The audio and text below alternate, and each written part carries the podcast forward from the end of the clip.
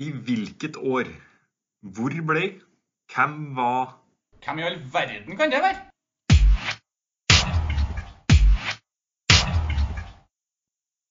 Hei og hjertelig velkommen til Idrettslinja med meg, Mats Eid Bjørseth og min gode venn Per Asbjørn Solberg. Forrige uke ble jeg rett og slett pissa på i temaet NBA, og i dag er det jeg som skal være quizmaster igjen.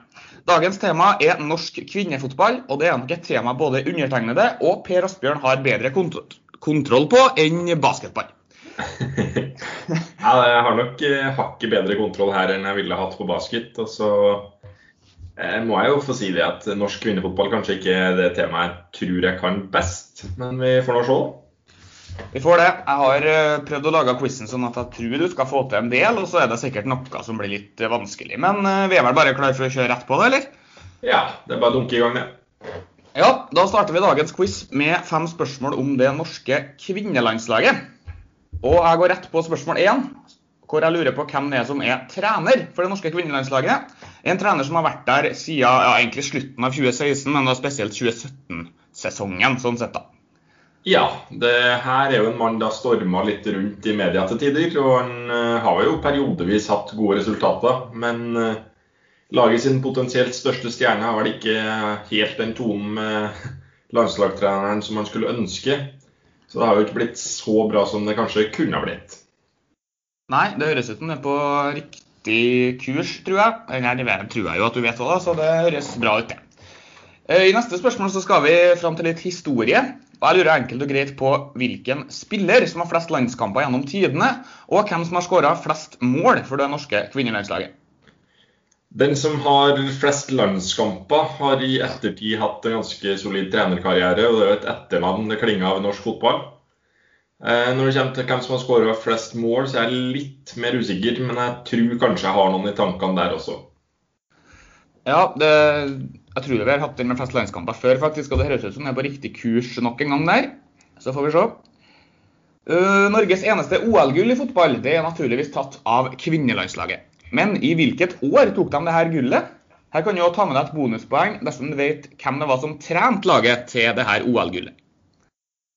Den her er jo relativt velkjent for oss som har fulgt landslaget litt. Eh, vi har vel sett bildene av laget som krabber rundt midtsirkelen nok ganger til at jeg tror det her skal sitte.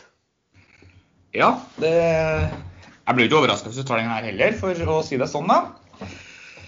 I spørsmål fire så skal vi til noe mye ferskere sånn sett. Norge var regjerende mester da Algarve Cup ble sparka i gang i mars i år. Men hvor langt kom Norge i årets utgave av turneringa? Det er spørsmål fire.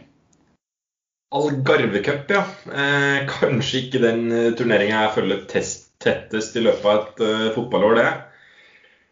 Eh, jeg har vel egentlig ikke så veldig mye peiling her, men uh, får vel kanskje tenke litt på at de var regjerende mester, da. Så vil jeg jo tro de i hvert fall ikke ble slått ut med en gang.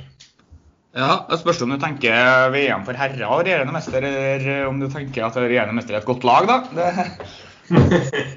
ja, det er sant. Vi har jo sett her at eh, det betyr jo ikke nødvendigvis at du kommer så veldig, da.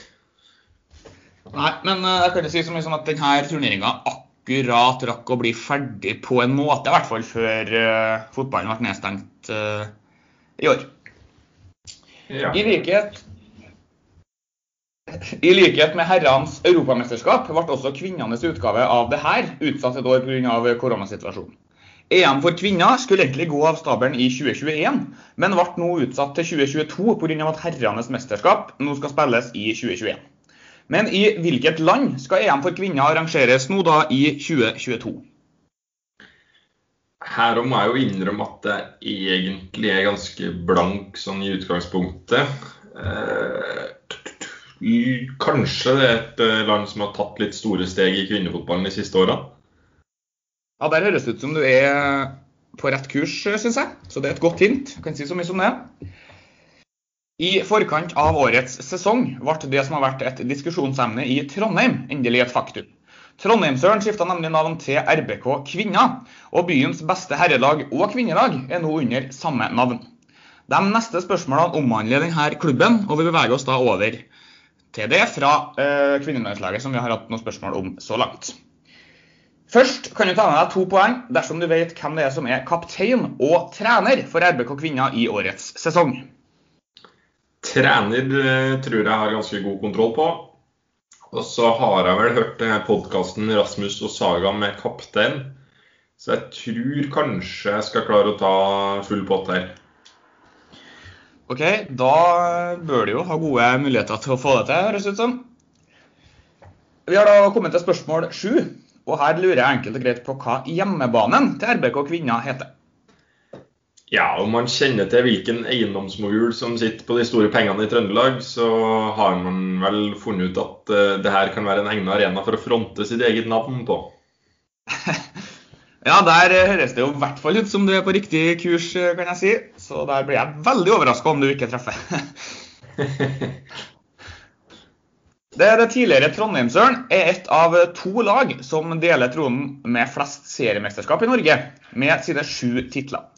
Men spørsmål åtte det lyder når tok klubben sitt foreløpig siste seriemesterskap? Mm, det er vel fort en stund siden. Eh, de har ikke vært ordentlig gode på ganske lenge. Men eh, helt når vi skal til det, vet jeg ikke. Men jeg eh, tror ikke det er i de seneste årene, i hvert fall.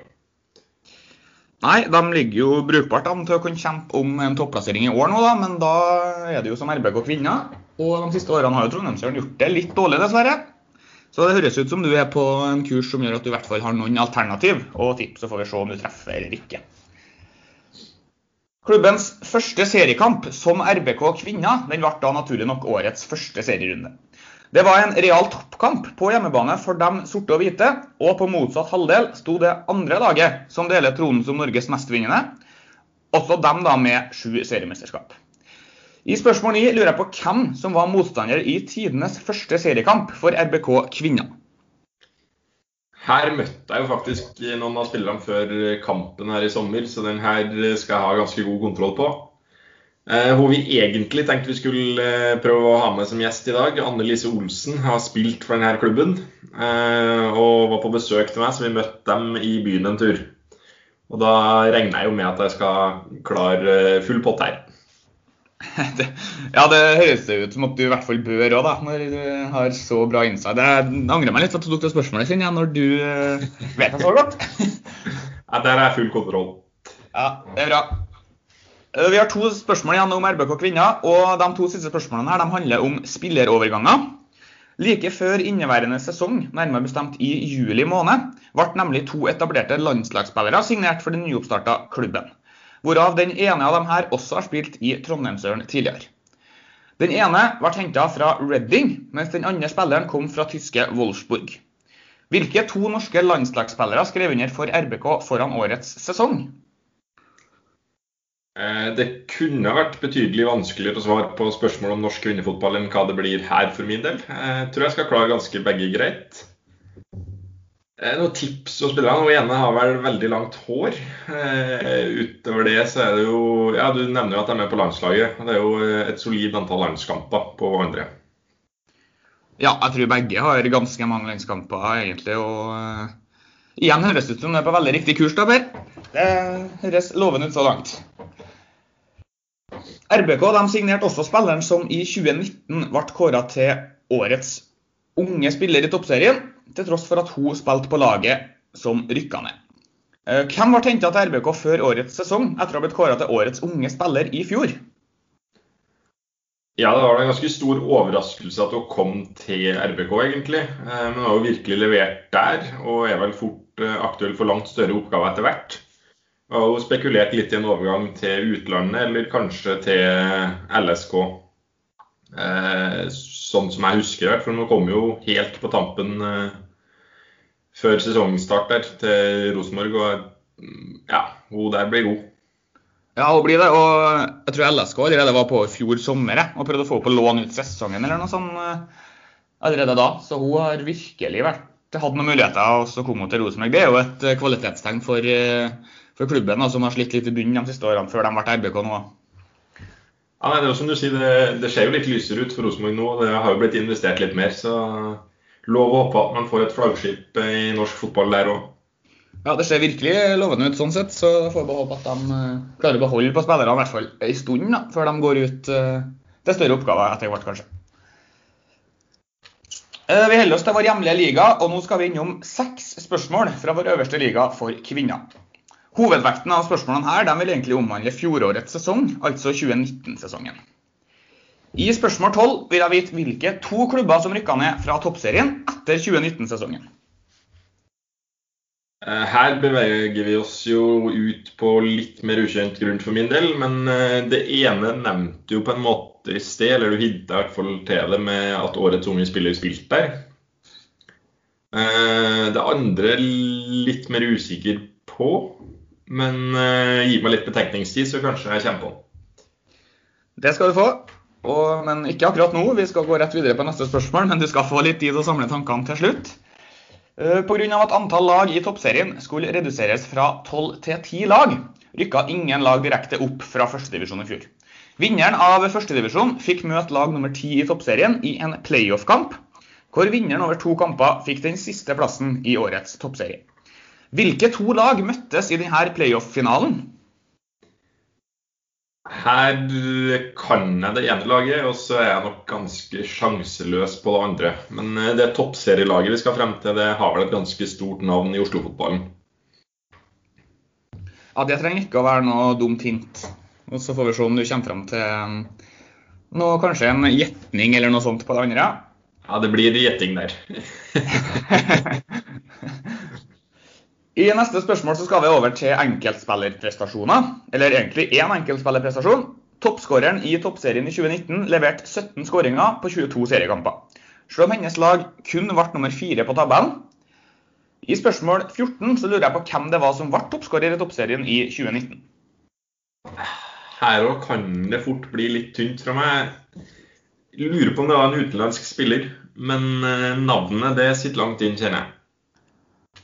Ja, vi får se om du kommer på noe til fasiten etterpå. da. Eh, Et hint man kan gå tilbake til i forrige oppgave, er egentlig at den toppskåreren her spiller for en av to klubber fra Bergen kommune, som er i toppserien.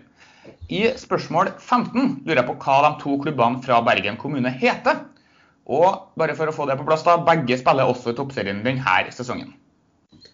Ja, og da definerte vi det som kommunen, så det, det er ikke nødvendigvis noen som anser seg sjøl fra Bergen sånn. Eh, klubber der Ja, det er vel egentlig bare to alternativer jeg kan komme på, så da får jeg gå for dem, tror jeg. Eh, det vel bydelslag, på en måte.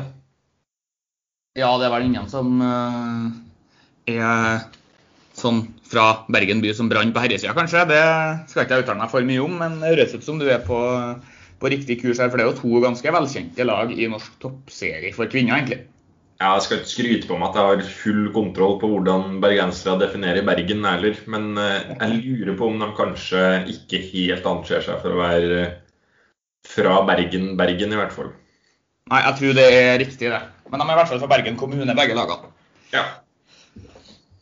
Eh, Den toppskåreren vi snakka om i stad, var også en av tre nominerte til årets spiller. Men hun vant da altså ikke denne prisen. I spørsmål 16 så lurer jeg på hvem det var som ble kåra til årets spiller i toppserien i 2019. Eh, Her var det vel òg fort en annen som var høyt oppe i toppskårerkampen, som var nominert i hvert fall, og har fått eh, litt landskamper. Eh, Hvilke andre stjerner har man da? Jeg må tenke litt på den, Ja, tror jeg.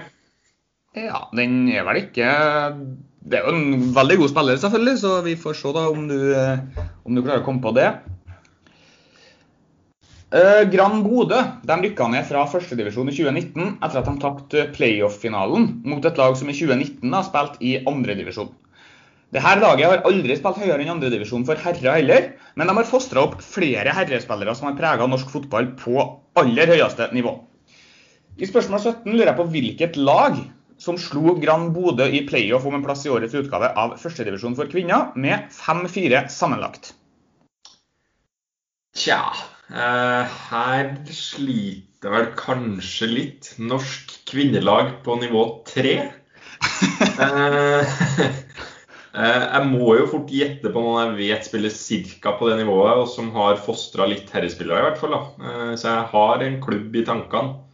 Men da er det kanskje mest på det her med at de har fostra herrespillere, og ikke at eh, de er i førstedivisjon for kvinner nå. For det kan jeg si jeg har helt kontroll på.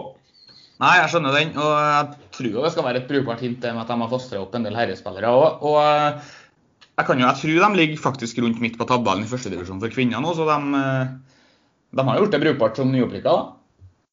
Ja, Det må man jo da kunne si.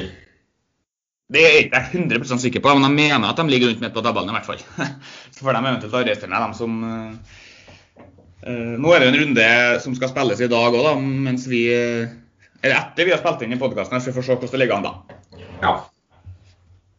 Vi beveger oss litt utenfor landegrensene en liten periode, og de neste tre spørsmålene de skal handle om norske kvinnespillere som til daglig spiller i utlandet.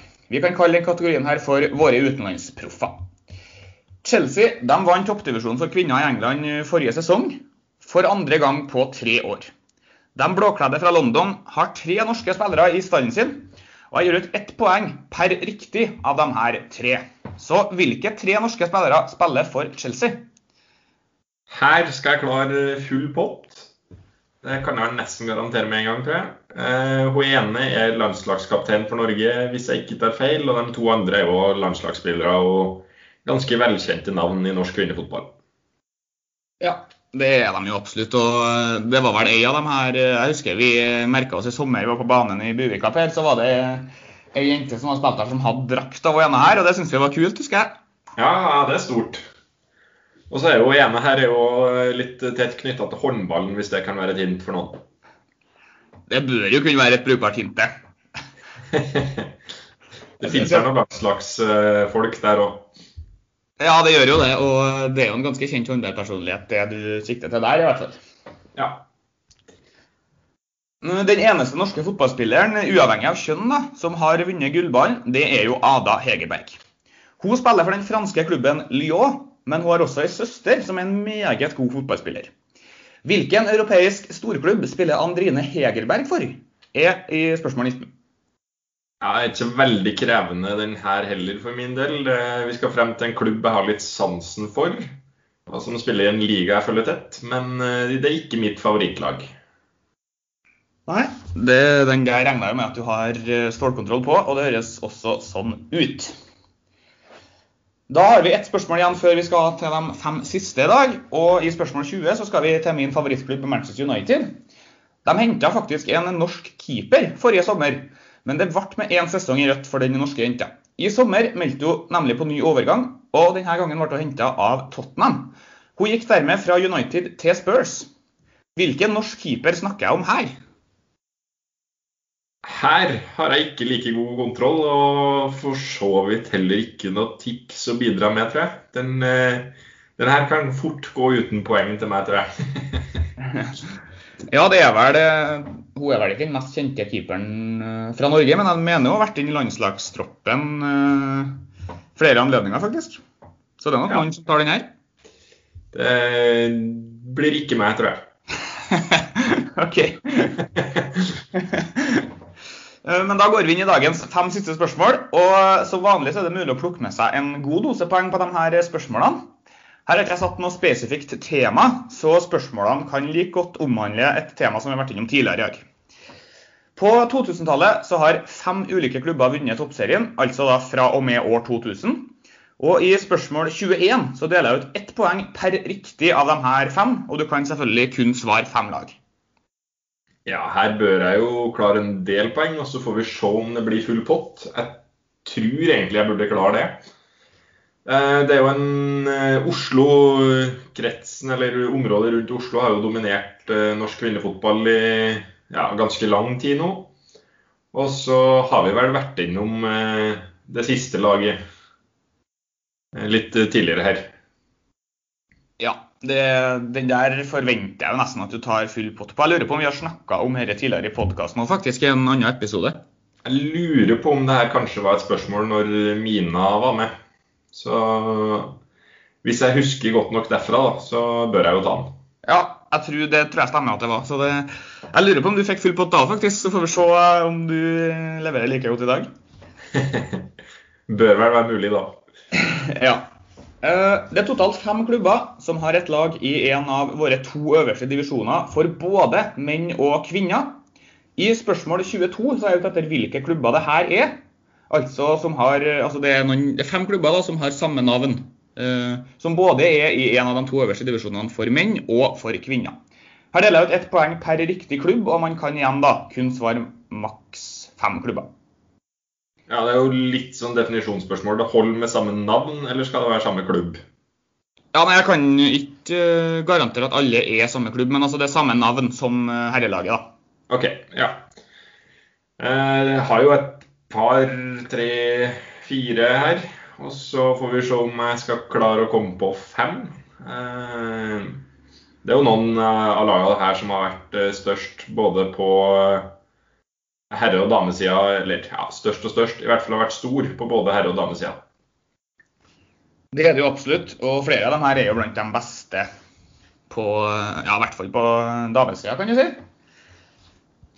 Vi går ut på en enda større scene, nemlig Champions League, i det neste spørsmålet.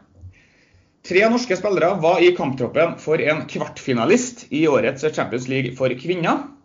I spørsmål 23 kan man plukke med seg tre poeng dersom man har navnet på de her tre spillerne. Men man kan også ta med seg tre ekstra poeng dersom man treffer på hvilken klubb de tre spiller for. Altså må man ha riktig klubb til riktig spiller for å få poenget for klubb. En av spillerne kom ikke på banen, mens en annen noterte seg for to skåringer i denne kvartfinalen. Ja, her har jeg dekka én kvartfinale og én semifinale med norske spillere involvert. Og jeg skal jo dekke finalen med en norsk spiller involvert i kveld, så her er jeg ganske trygg på at jeg skal klare full pott. jeg. Ja, det blir jo spennende å se, da. Og det blir jo veldig spennende å se om den norske spilleren du skal dekke i kveld, vinner Champions League. Det hadde vært råtte. Ja, det, det blir absolutt spennende. Og igjen da litt fordel å jobbe med Eller jobbe i NTB, for da får jeg jo dekka inn litt av de her kampene jeg kanskje ikke hadde hatt like god kontroll på ellers. Så her er det skuffende hvis jeg ikke klarer seks av seks poeng. ok, ja, blir, Vi må huske på dette fasiten, at det bare blir spennende å se. Eh, men eh, apropos den finalen i kveld, så er det vel ei, eh, eller en spiller vi har vært innom tidligere, som òg kan bli Champions League-vinner sjøl om hun ikke skal spille den kampen, tror jeg. Ja, nå hinter du mer enn jeg kanskje ville ha hjelp eh, lyttere, for det Men eh, ja, det er jo en litt spesiell situasjon der. Ja, det vel det. Men da skal jeg stoppe hintinga. Hvis du syns det var for mye du òg, så er det jo kanskje litt i drøyest laget. Ja, det, folk bør kunne klare det her. Ja. Eh, Da har vi kommet til dagens nest siste spørsmål. Eh, Vi har allerede vært innom dagens landslagssjef for kvinner. Men jeg vil ha de tre siste trenerne før dagens trener fikk ansvaret da, i, fra 2017-sesongen. egentlig. Her inkluderer jeg ikke Leif Gunnar Smerud, som hadde en eh, veldig kort periode eh, midlertidig ansvar for laget. Han leda laget i to kamper i 2016. Men jeg vil altså ha de tre permanente trenerne før dagens trener tok over. Ja, Det er jo spørsmålet litt hvor langt vi skal tilbake i tid her. Jeg må tenke litt bakover og se hvem som har vært landslagstrenere. Tror jo ikke vi skal helt tilbake til den som er svar på et tidligere spørsmål her. Eh, Så ja Midten av 2000-tallet og utover, da. Den eh, Ja, jeg tror jeg i hvert fall har nådd navnet her. Så får vi se om det blir eh, full pott. Tror, eh, tror jeg har tre gode forslag. Ja, det, det her er litt sånn, Da jeg kikka litt på navnene, så var litt, jeg hadde ikke helt riktig rekkefølge på dem heller, så det kan bli spennende å høre om du treffer på. Om jeg har rett, så er det to menn og ei dame. Ja, OK. Spenstig. ja. Ja, det er mulig det er spenstig, men eh, det er i hvert fall det jeg kan komme på. Ja, vi får se da om, det er, om du får med deg Jeg regner med at du får med i hvert fall noen poeng der, så får vi se om det blir tre, to eller ett. Ja. Vi kjører en gjett elver i dagens eh, siste spørsmål. Og jeg vil rett og slett ha de elleve spillerne som starta det som er den foreløpig siste landskampen Norge har spilt. Kampen var spilt 10.3, og motstander var New Zealand i den tidligere nevnte Algarve-cupen. Her gir det et, halvt poeng per riktig spiller, I tillegg til et halvpoeng dersom man treffer på alle. Da kan man altså ta med seg hele seks poeng totalt i dette spørsmålet. 10. mars, ja, det var vel rett før lockdown, så vil jo tro man kunne stille med et ganske toppa lag om uh, Algarve Cup blir prioritert høyt. Det, som jeg har sagt tidligere, så er kanskje ikke den turneringen jeg har best kjennskap til, men uh, får nå prøve meg på et lag. Uh, jeg har jo en viss idé om hvem som er foretrukket på landslaget, så det skal være mulig å få med seg litt poeng her i hvert fall. Ja, og det er jo en brukbar elver de stiller i denne kampen, det kan jeg jo si, da. Det er ikke et C-lag, for å si det sånn. Nei, da, da, skal jeg få med meg en del poeng. yes. Da er vi jo gjennom, da. Hvordan, du var jo litt usikker i forkant når det var norsk kvinnefotball som tema, Per, men det høres ut som det har gått brukbart i hvert fall? Ja, nei, her føler jeg det har flytt uh, ganske bra, altså. Jeg tror, uh, tror, det blir langt over hva jeg hadde forventa. Uh, ja. Litt heldig med hvilket tema det var, og Rosenborg kvinner er jo Det er jo bedre for meg enn om det hadde blitt en annen klubb i Toppserien. Så følger jo med dem litt mer og hører jo, som vi nevnte her, på Rasmus og Saga, som iblant uh, sier litt om laget. Det gjør jo at man har litt bedre oversikt enn hva jeg ville hatt ellers. Ja, men bare for et lite stikk til Rasmus og Saga, hvis jeg får lov til det, er jo at de som regel på slutten av hver episode sier at de ikke rakk å snakke om Ranheim og RBK kvinner. da. ja, det, det, er ikke så ofte man får så veldig mye, men noen drypp her og der. Ja, det er det jo. Men nok skitprat på slutten her. Da er vi vel straks klar for å spille inn fasit, Per, så snakkes vi da. Jeg må bare få et par minutter til å tenke meg om på litt uh, svar. Det er noen ting jeg er litt usikker på ennå, men uh, straks tilbake. Yes.